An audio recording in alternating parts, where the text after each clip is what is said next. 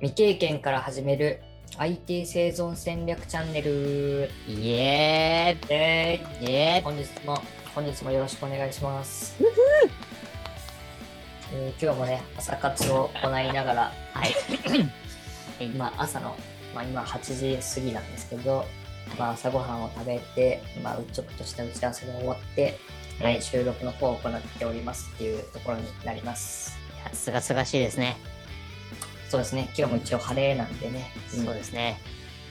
まあ、あのーカーテンは閉め切ってますけどね。昨日あの名古屋は、はい名古屋はどうでした？揺れましたか？揺れましたね。あのー揺れましたね。が結構、結構怖かったですよ。あ、なんかな長かったですよね。長かったです、そうです。あれですね。ね、はい。うん、大阪なんで、はい結構震源地近いところにいたんですけど、そうですね。まあまあまあ揺れましたね。はいはいはいはいはい。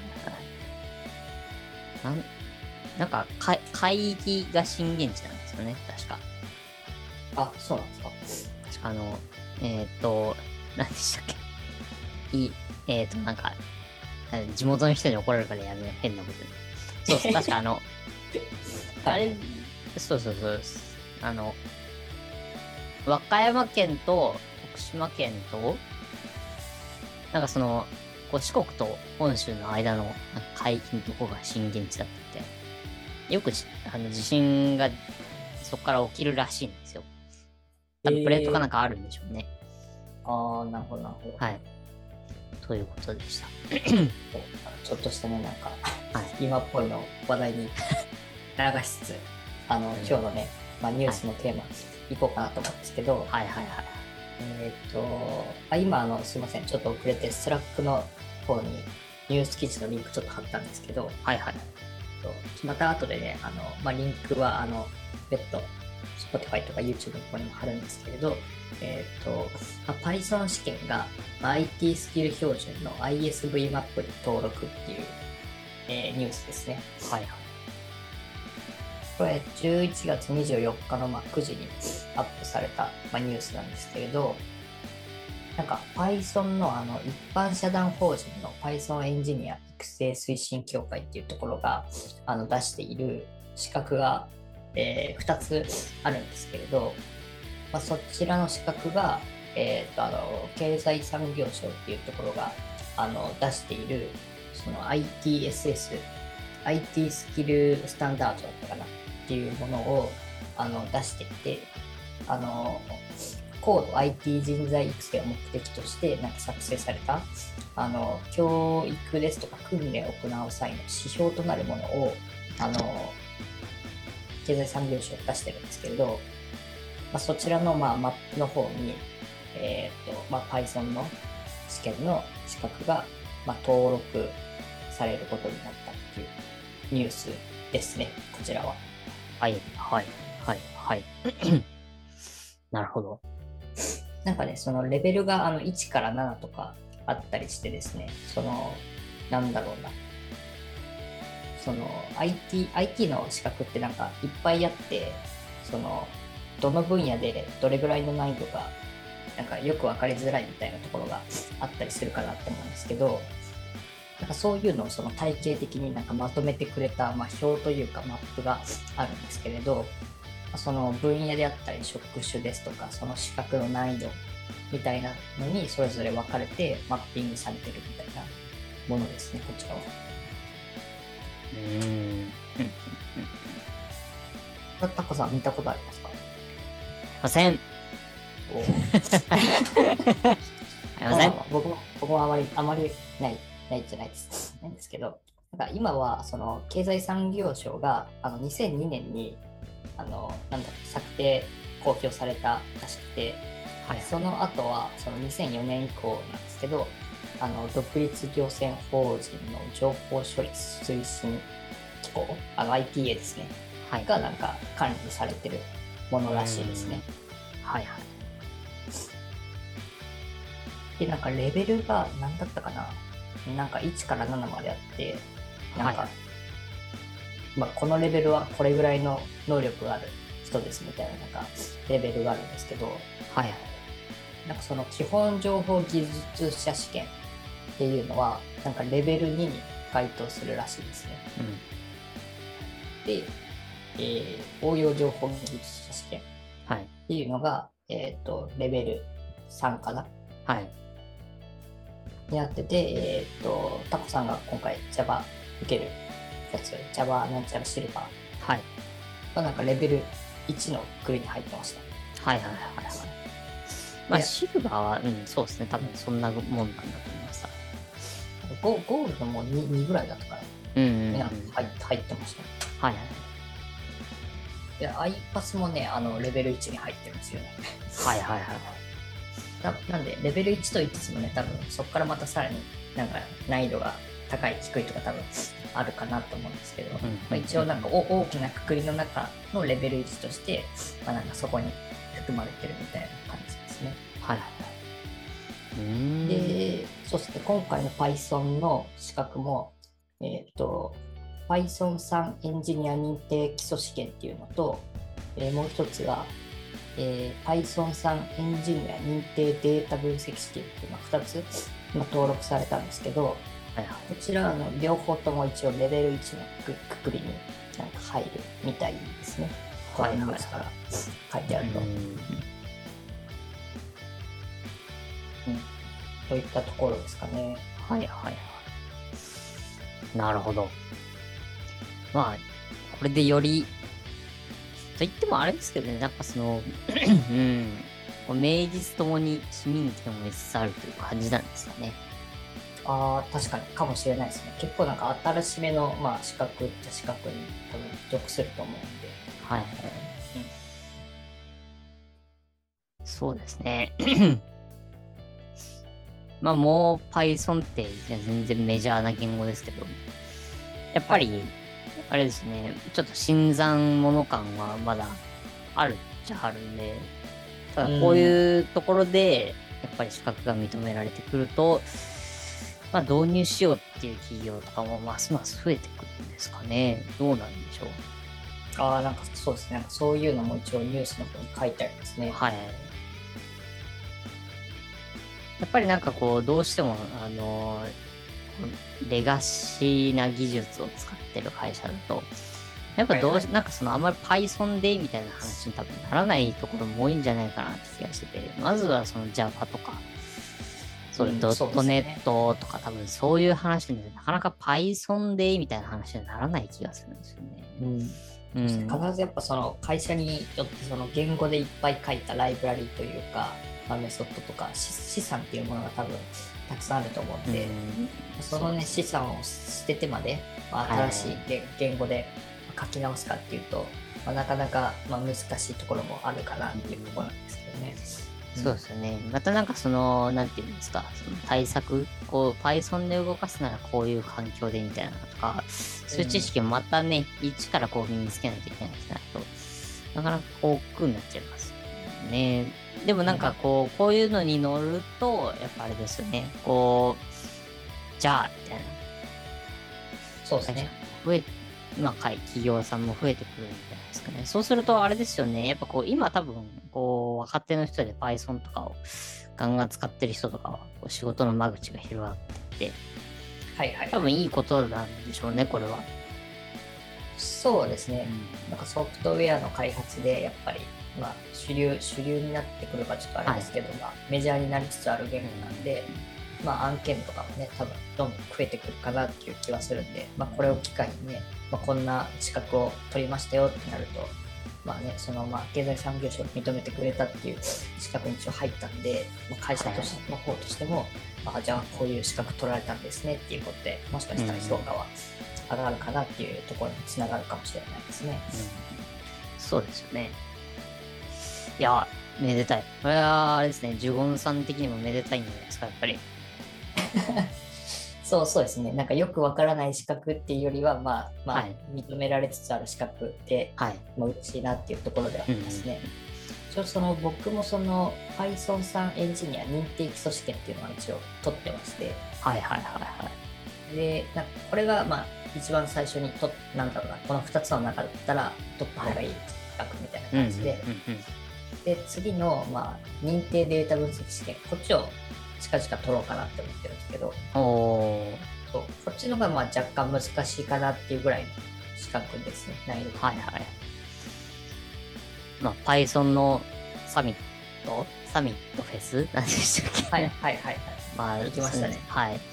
参加するぐらいなんで、多分、ジゴンさんはよほどの Python 好きといやいやいや、お見受けしておりますので、もう時間を持て余しただけなんですけど、あまあまり切った時間で、まあ、とりあえず、まあ、惰性でカンファレンスにちょっと覗いてみるかと思って、僕は見てただけなんで。はい。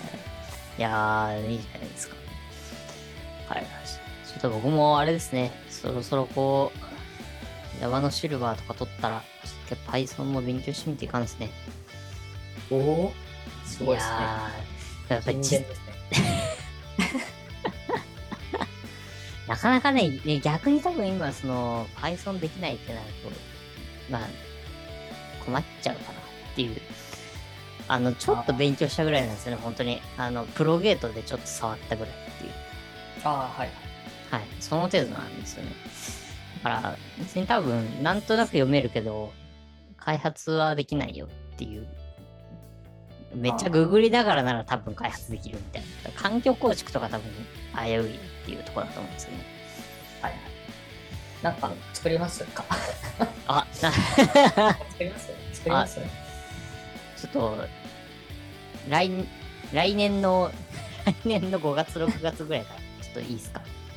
それまで多分あの、オラクル Java と、あの、応用、応用情報はい、応用情報で多分、いっぱいいっぱいだと思うんで、ちょっと半年後ぐらいになんかあれですね、制作物やりたいですね。そうですね。やってこんなん作ってますよっていうのをね、このチャンネルでなんかアップできたりしたらいいかなと思う。まあ、そうですね。気長にね、うんやってきますかっていうところですかね。OK です。ぜひ。そんな感じで、じゃあ、まあ、僕のニュースは以上ということになりますので、はい。まあ、続きましてですね、はい。タコさんのトピックスのエモテットとはというね、テーマこちらにお話ししていただけると助かります。変わりました。お、セキュリティですか？そうなんです。おちょうどな、あのーまあ、職場で最最近話題に上がりまして、はいはい。まあ、あの、マルウェアの一種ですね。えー、はいはい。で、まあ、の、どういうものかっていうとですね、ちょっと、まあ、トロイの木馬的な、あの、要素もありつつ、ま、どんなものかっていうと、まあ、あの、よくあるケースとしては、あの、例えばこう業務中とかにこうメールをお客さんとやり取りしてて、で、あるメールの返信で突然、あのーなんかそれっぽいんだけど変なメールっていうのが、あの、まあ、それ偽装め、偽装されたメールなんですけど、メールが送られてきて、で、そこにあの、なんていうんですかね、あの、こう、オフィスの、例えばその、エクセルだとかワードだとか、はい、あの、マクロが仕込まれたものが送られてきてですね。で、えっと、そのオフィスを開いて、で、あの、ま、マクロとかなんで、あの、今のオフィスだと、その、有効にしますかっていうのが絶対に出ると思うんですけど、まあ、それを有効にしてくださいというようなことが、まあ、あはいはいの、書いてありまして、そのワードとかエクセルの中に。はい。で、それをこう有効にしてしまうと、あの、パソコンが完成する恐ろしいですねと。いうものなんです。はい。で、えっ、と、これの厄介なところは、そのワーム的な機能も持ってまして、どんどんこう、拡散力がすごいんですね。おーはい、はい。で、またその送られてくるメールっていうのも結構あの、巧妙な、あの、メールみたいで、あの、エモテットがこう疑似的に作り出した返信メールなんですけど、結構精度がいいようなんですね。どうもなんか、あの、サンプルを見てたりすると。えー、っていうものがありまして、で、その、先月くらいかなに、あの、Windows Defender の方で、あの、ご検知してしまうと、エモテットを。はいはい。まあ、最近ちょっとあの、エモテットって、この、まあ、ジュゴンさんにお送りした、あの、記事だと、2014年はいはい。とか18年とか。うん。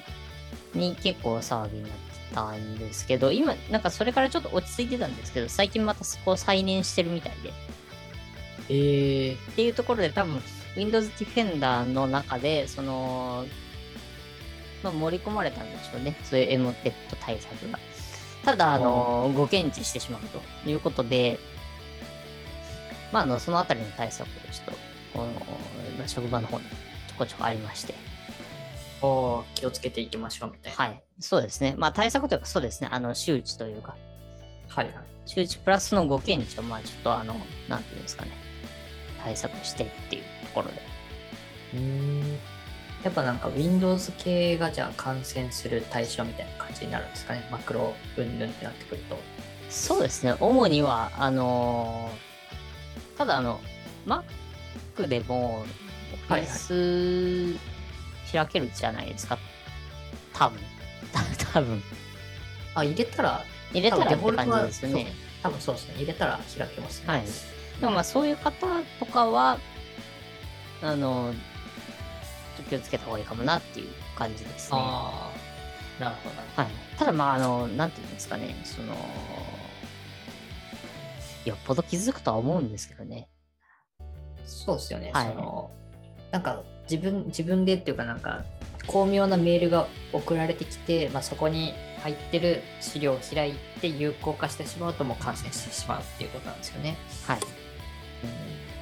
そうですね。なんか怪しいメールかどうかはなんか分かりそうっちゃ分かりそうですからはい。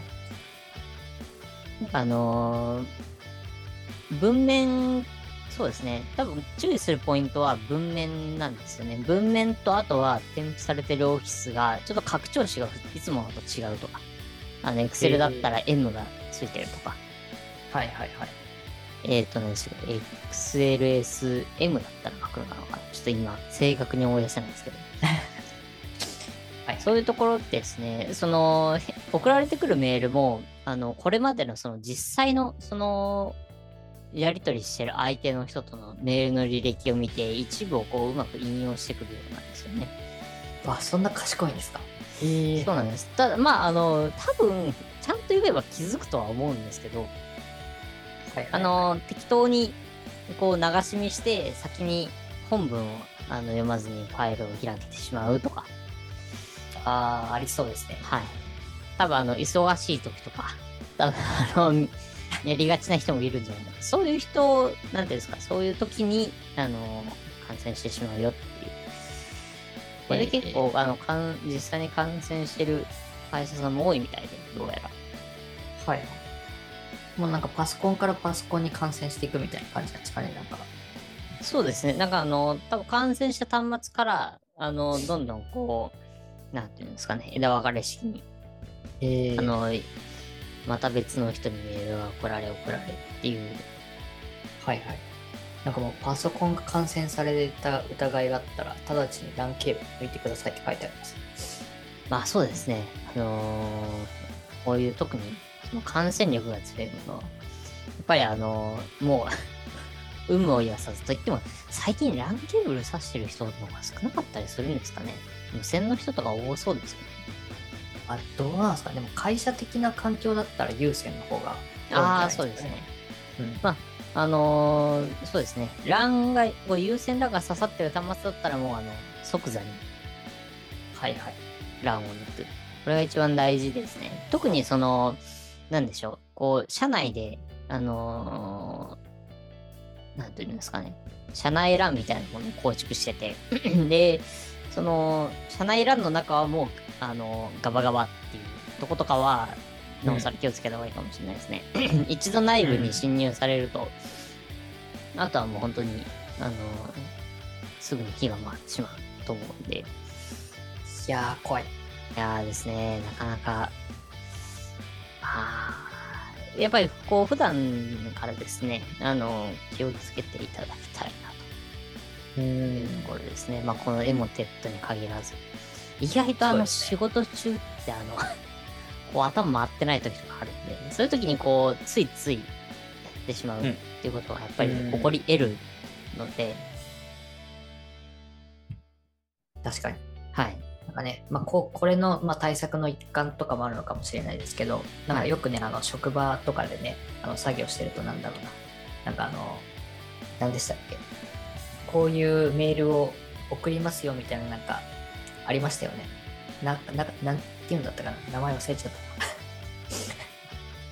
あ、なんかあの、認証がいるようなするところです、それは。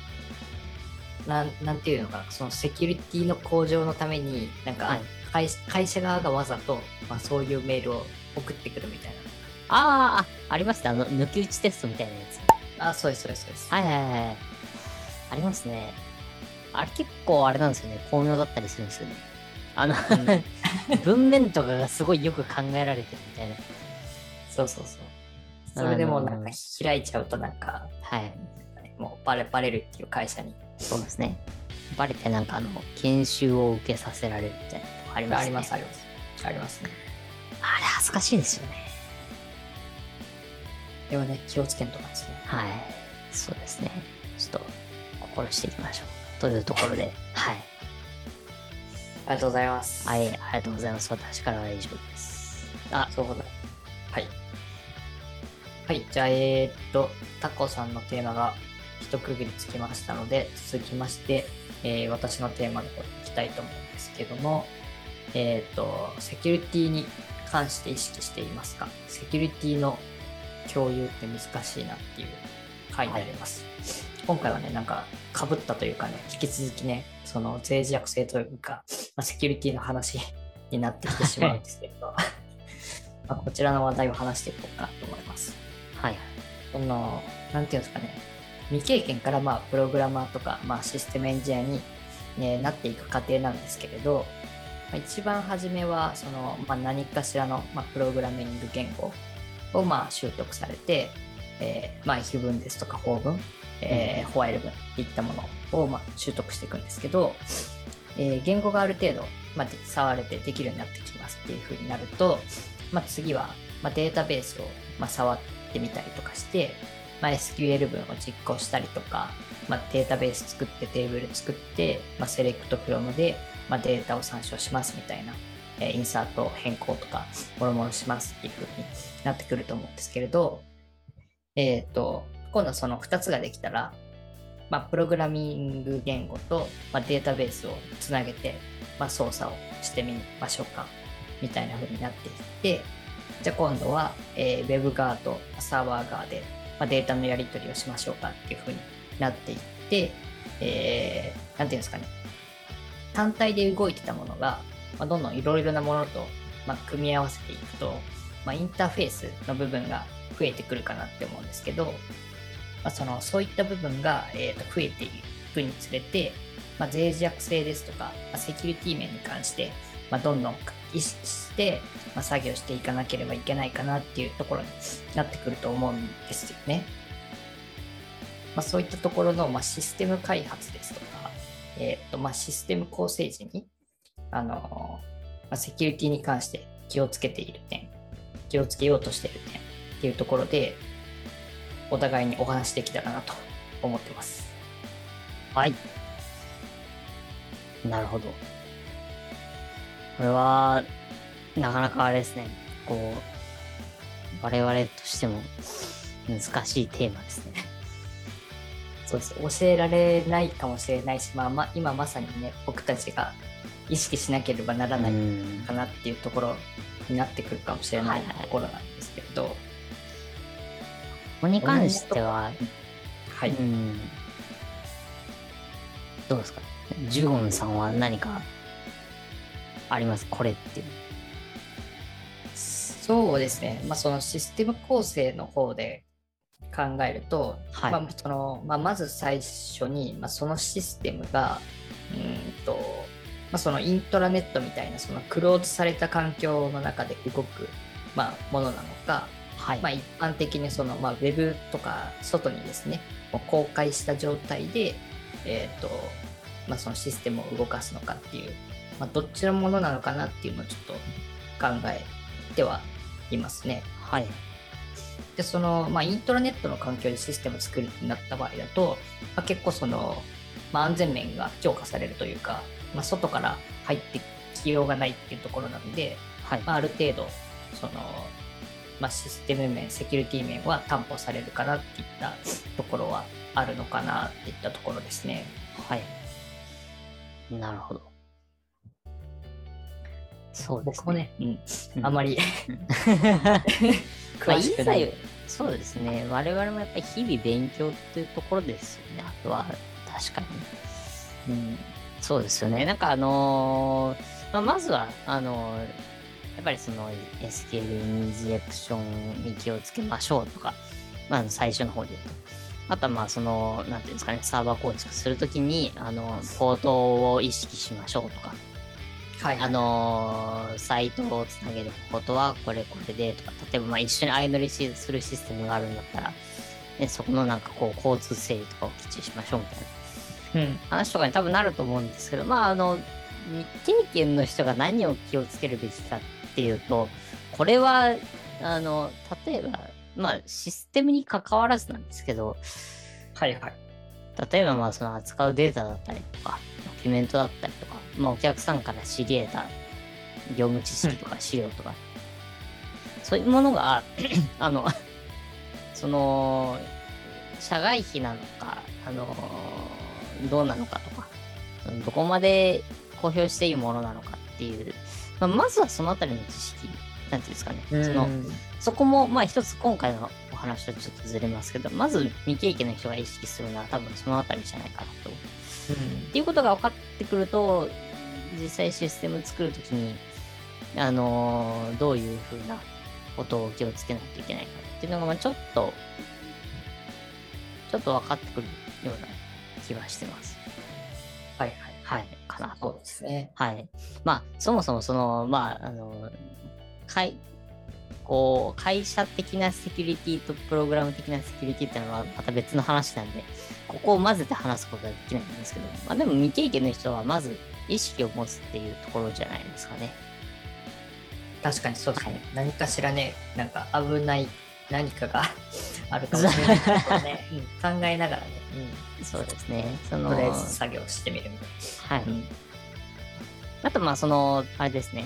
例えば、まあ、ワードプレスとか、あの、初心者の方で扱う方多いかもしれないですけど、そういう方は、あの、まあ、ダッシュ、こう、設定ですかね。その、ワードプレスだとか、あの、サーバーからの設定で、結構、あの、き手軽に、あの、HTTPS 化できたりとか、そういうことができたりするので、まあ、あの、そのあたりを、こう、なんていうんですかね、まあ、最低限。多分その HTTPS 化っていうのは、多分まあ最低限、社外、あの、さっきジュゴンさんが言ってたような、社外の通信とかであれば、まあ、最最低限かなっていうところではあるので、うん。まあ、その辺とかかな。最初は多分簡単にできるものから始めればいいと思うんですよね。その SQL インジェクションを防ぐために、そのパラメーターが直で SQL にはまるようにしないとか。はいはいはい。はいそうですね。最うん、多分そこから始めればいいと思うんですよね。あとはその意外と実務じゃないとやれなかったりとか、あの、触る環境によってかなり左右される部分があるので、うん。うん。と、話してみましたが、ジュゴンさんこんな感じでいかがでしょうか？そうですね。うんはい全然、うんいいかなと思います。あとなんか僕の話だと、その、なんだろう、よくあのサーバーサイドで書いてるプログラミングの言語とかだと、まあ、はいあの外からは見えないんで、結構あのしっかりとあのコメントとかをあの書いたりするようにはしてるんですけれど、はい。まあ、その名残というか習慣で、あのフロントの方にもですね、JavaScript とか HTML の方にも、あのしっかりあのコメントを書いてしまうと、はい。あの誰でもね、外から覗こうと思ったら、見えちゃうファイルの中にコメントとかね、その、処理のロジックとかを書いてしまうと、ちょっと、ん？ってなんか なってしまうので、あのなるべくね、そういったコメントはもう書かないようにしようかなっていう意識はしてますね。そうですね。あのーやりがち。初心者の頃やりがち。やりがちですね。はい。そうなんですよね。あのー管理ツールとかで見えちゃうんでね。フロントは。そうそうそう。そうですね。あの、書きすぎ注意ですね。そうですね。なんで、はいフロントはもうか軽めで、はい。軽めにしか書いてないみたいなはいところですね。結構バックエンドとかだと、あの、ガリガリ、ゴリゴリに結構仕様とかの一部をそこに書き込んじゃったりとか、その業務的にこういう考え方だからこう実装してるとか、まあ書くそうですねケースもあるんですけど、こう、フロント側でそれをやっちゃうとね、あのー 見えてはいけないものが見えたりする。そうですね。ここに重要なデータを渡すみたいなね、書いはい書いてたりすると。はい。あ、あ大事 そうですね。そこはちょっとあの、気をつけたいところですね。そうですね。初心者がまずできるところかなっていう気もしますね。はい。そう。なんかあと、SQL インジェクションとかもね、やっぱその触れてみないとね、なんかわからないっていうところもね、あるんでね。そう、それを理解、なんだろう、そういう脆弱性の攻撃を理解するためには、その、まあ、プログラミング言語と、えっ、と、データベースと、まあ、ウェブの知識も若干必要になってくるかなっていうところに、ねはいなってきてしまうのでね。はい。そのなんかセキュリティってなんかすごい難しいなと僕は感じてますね。うーん。ですね。結構、その、一口にセキュリティと言ってしまうと、こう、幅が広すぎるんでね。例えば、その、さっき、こう、僕が紹介したエモテットなんかは、あれはもう、その、なんていうんですかね、こう、メールシステムとして、こう、対策とかはあるんでしょうけど、基本的にはその個人のアンテナの問題だったりするので、最終的には。その、うん、ウイルス検知ソフトとかをしっかり導入しましょうっていうのもあるんですけど、最終的にはその本人の、本人の危機意識の問題というか、ああそういうところもあるので、そうですよね。そうですね。うん。で、まあ、日々勉強ですね、このあたりも。こう、我々もね、こう今、自分に言い聞かせるように 言ってますけれども、はい。なんかそういうなんだろうなわざと感染させる端末みたいなのなんか欲しいなってなんか思いますよね。なんかはあ、なんか感感染用 PC みたいな。もうこれこの中にはやばいウイルスしか入ってないみたいな。あー、あー、それも、うん結構怖いですけどね、怖い。まあまあそうですね。ネットにまあつなげなくしておいて、はい。まあそうですね。USB なりなんなりでね、は。ないんかできてるのかなって思ってるんですけどね。はいはい。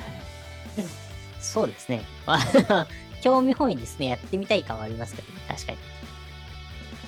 そうですね。何かしらね、もしかしたら、なんか盗まれてね、転送されたりするとね、も う恐ろしくて、怖いっちゃ怖いなってとこなんですそうよね。ですね。セキュリティってなんか、その、共有しづらいなっていう、まあ、もう一個、一つのテーマにちょっと二つ入ってるんですけど、はい。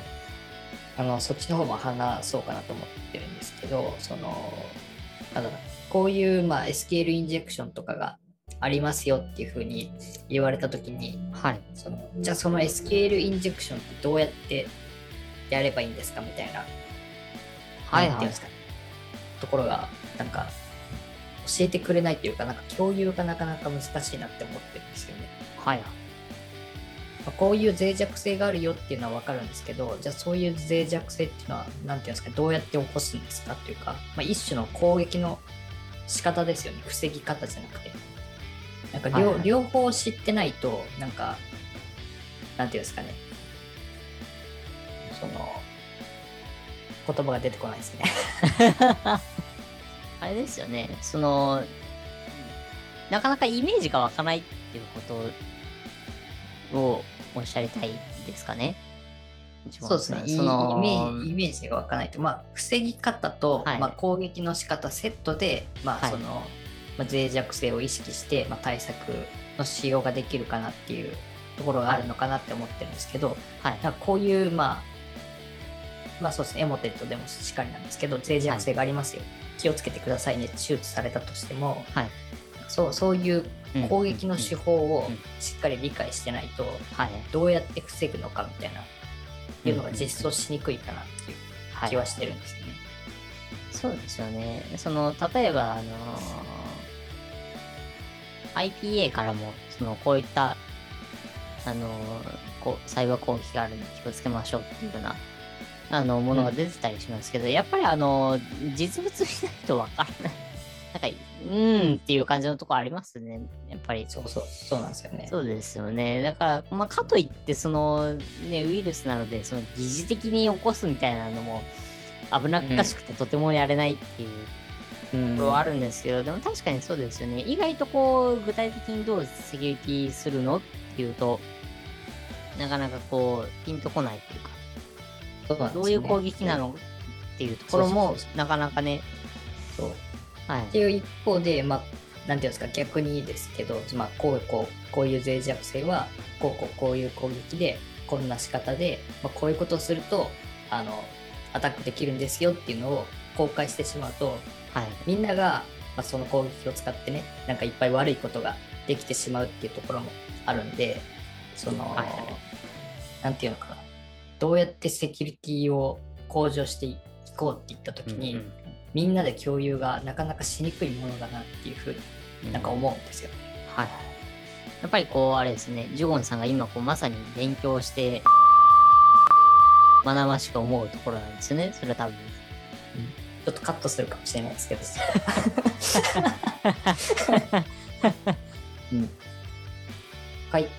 えー、っていうところですね、以上で、まあ、今日のニュースとトピックスの方が一通り、えー終了しましたので、はいえー締め締めの方に入らせていただきます。えーこのチャンネルではですね、皆さんから話してほしいトピックスや、まあ、番組の感想を募集していますので、えーコメント欄もしくは Twitter 等の SNS もやっていますので、そちらの DM まで、えーご連絡ください。えー SNS のフォローとチャンネルの登録もぜひよろしくお願いいたします。というところで今日は以上になります。えーありがとうございました。ありがとうございました。